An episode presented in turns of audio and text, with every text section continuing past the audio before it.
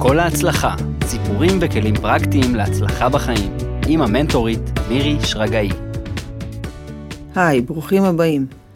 הרבה אנשים שואלים אותי, איך אפשר להיות חזקים? חזקים במובן של חוסן נפשי.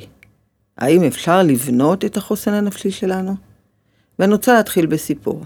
אני רוצה לספר לכם על אדם שהכרתי, בן 97, חי בלוס אנג'לס. ניצול שואה, בעלים של בתי קולנוע רבים ב-LA, אדם מלא באנרגיה. בכלל, הוא לא נראה 97, אולי 70. אולי. רגע לפני שאני ממשיכה, אני רוצה להגיד לכם משהו.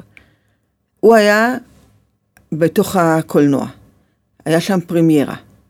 אני באתי עם הבן שלי, והיו קבוצה של אנשים, והם מדברים, מדברים, מדברים, ואנחנו חיכינו בצד כדי uh, שהוא יתפנה אלינו.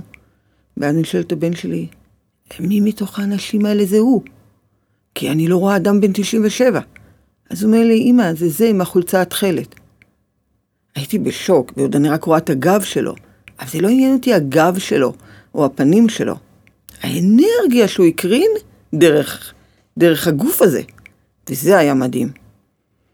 עכשיו, אוקיי, התחלנו לדבר איתו, ובשנים הארוכות האלה, שהוא כבר בן 97, הוא איבד את אשתו, גם ילד אחד כבר נפטר, כמו גם חברים רבים וטובים שהלכו בדרך. ואז אה, קצת ישבנו לדבר, ושאלתי אותו לאריכות חייו המופלאה, והוא ענה לי, במילותיו, אני לא נותן לשום דבר להשפיע עליי. יש לי חוסן נפשי חזק מאוד. אז איך אתה עושה את זה? שאלתי. אני לא מדבר על העבר שלי, ובטח לא על הטראומות שעברתי בשואה. מה שהיה, היה. שאבתי מזה רק כוח. זה נתן לי רצון לחיות. תמיד רצו שאספר מה היה, שיוכלו לתעד, ואני לא רציתי. בשום פנים ואופן לא הסכמתי. כשאני מדבר על זה, או אפילו רק חושב על זה, אני מחזיר את זה להווה שלי, לחיי, וזה לא מתאים לי, וזה גם לא בריא. זאת הייתה תשובתו. זאת הגישה שלו לחיים. ואני רוצה להסביר לכם מצב הפוך. הגישה של המטפלים הפסיכולוגיים היא חשוב שנדבר על הטראומות שלנו כמה שיותר. אנחנו קורבנות של איך שגידלו אותנו ושל מצבים שקרו בדרכנו לאורך החיים. לא אהבו אותנו, לא עודדו אותנו מספיק, אירועים קשים שקיבלנו בחיים, כמו מלחמות, תאונות, מחלות, אובדן, החלישו אותנו, ונהיינו שבירים וחלשים, וגם מאוד פגיעים. לכן, כדאי שאני אלך לטיפול פסיכולוגי, התנהגותי, ויש כל מיני סוגים של טיפולים, ובדרך זו נדבר על הבעיות, על הטראומות, נציף את הרגשות ואת הכאבים, וניגע בעצבים החשופים. הגישה הזאת, לראות את האדם כקורבן, התחילה במאה ה-19 כשהתחילה הפסיכולוגיה. אז מה היה לנו לפני? לפני, האדם היה גיבור. גיבור שיכול היה לעמוד מול פגעי החיים. ככה הוא הוצג גם בספרות וגם בחיים. כאדם חזק, בטח לא קורבן. עומד מול אתגרי החיים בגבורה ובהישרדות, מאמין בכוחות הטבע והאל, כל אחד לפי אמונתו כמובן. פחות דיברו על בעיות רגשיות, פחות דיברו על טראומות. פשוט המשיכו הלאה, המשיכו את החיים. בטוח היו אנשים שמבנה האישיות שלהם היה חלש גם אז, חלש יותר, רגיש יותר, והיה להם קשה להתמודד עם קשיי החיים שעברו. אבל הגישה הכללית, הכללית הייתה לשרוד, לפתח חוסן נפשי, ולהמשיך הלאה עם קצב החיים. לא לחיות את העבר. תסתכלו על ניצולי השואה, לא רק על המבוגר הזה שאני פגשתי, את רובם. בואו נבחן את זה רגע. הם עברו מצבים מאוד טראומטיים, מורכבים מאוד. באמת סבלו מכל מה שאפשר אפילו לתאר במילים. הרבה מהדור הזה בחר לא לדבר, לא לספר, פשוט הם לא רצו להציף את זה. הם הרגישו את זה בעצמם שזה לא נכון. מה שהיה, היה. עכשיו אנחנו כאן מנסים להקים חיים חדשים, וזה מה שחשוב. גם בתרבות המזרח, אני רוצה להגיד לכם, הם לא מאמינים שכדאי לדבר על הצרות והסבל. לשיטתם, זה עלול להציף את הכאב יותר מדי ולעשות נזק יותר גדול לנפש. רגשות של עצב, צער, כאב, כעס, אכזבה, נקמה, הם גורמים רק לחולשה נפשית ופגיעה בבריאות הפיזית. זאת הגישה של רוב תרבות המזרח.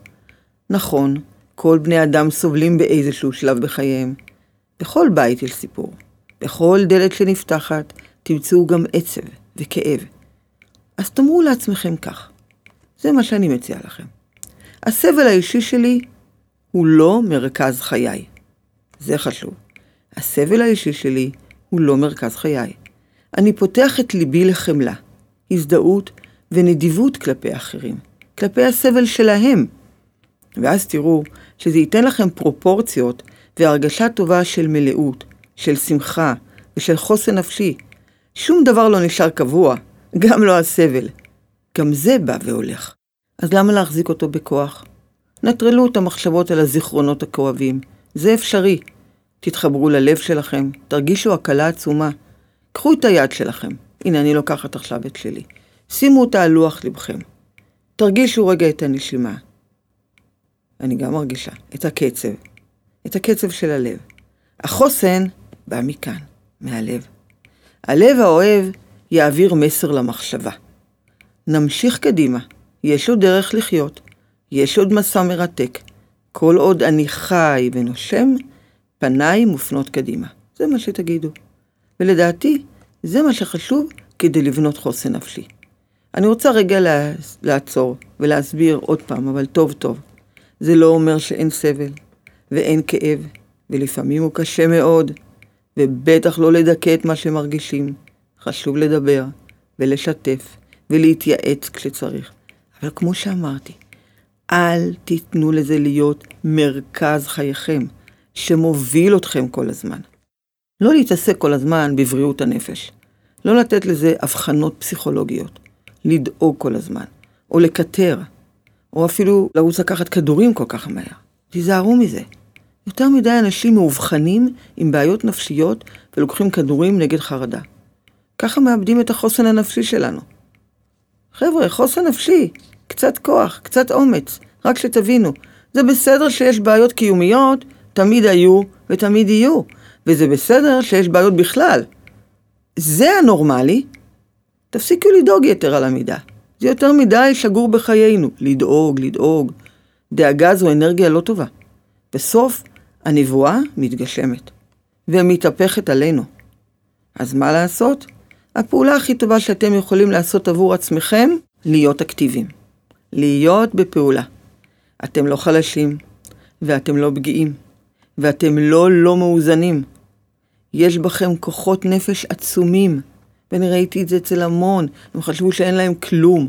ממש לא נכון.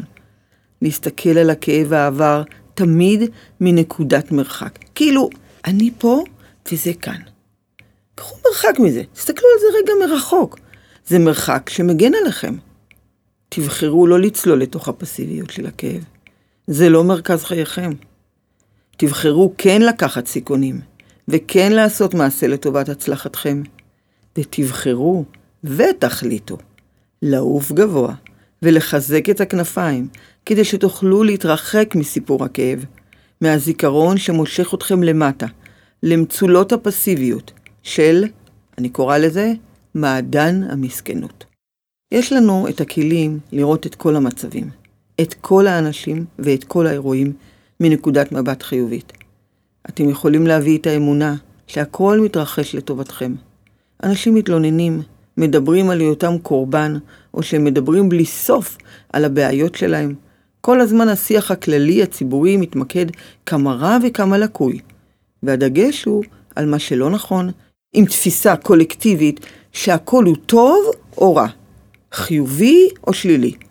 אתם יכולים לקחת אחריות וללמד את עצמכם ואת האנשים שאתם באים איתם במגע ואתם אוהבים אותם, לראות את הסיבות החיוביות שגרמו לאירועים מסוימים להתרחש בחייכם או בחייהם.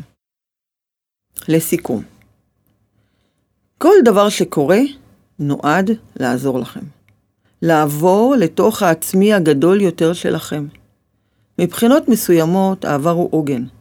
עד שתשחררו אותו ותיפרדו מכל האמונות השליליות או הזיכרון השלילי לגביו. אתם יכולים לשחרר את העבר, בכך שאולי פשוט, אולי תאהבו אותו? כן, על כל מגרעותיו וכאביו, פשוט תאהבו אותו.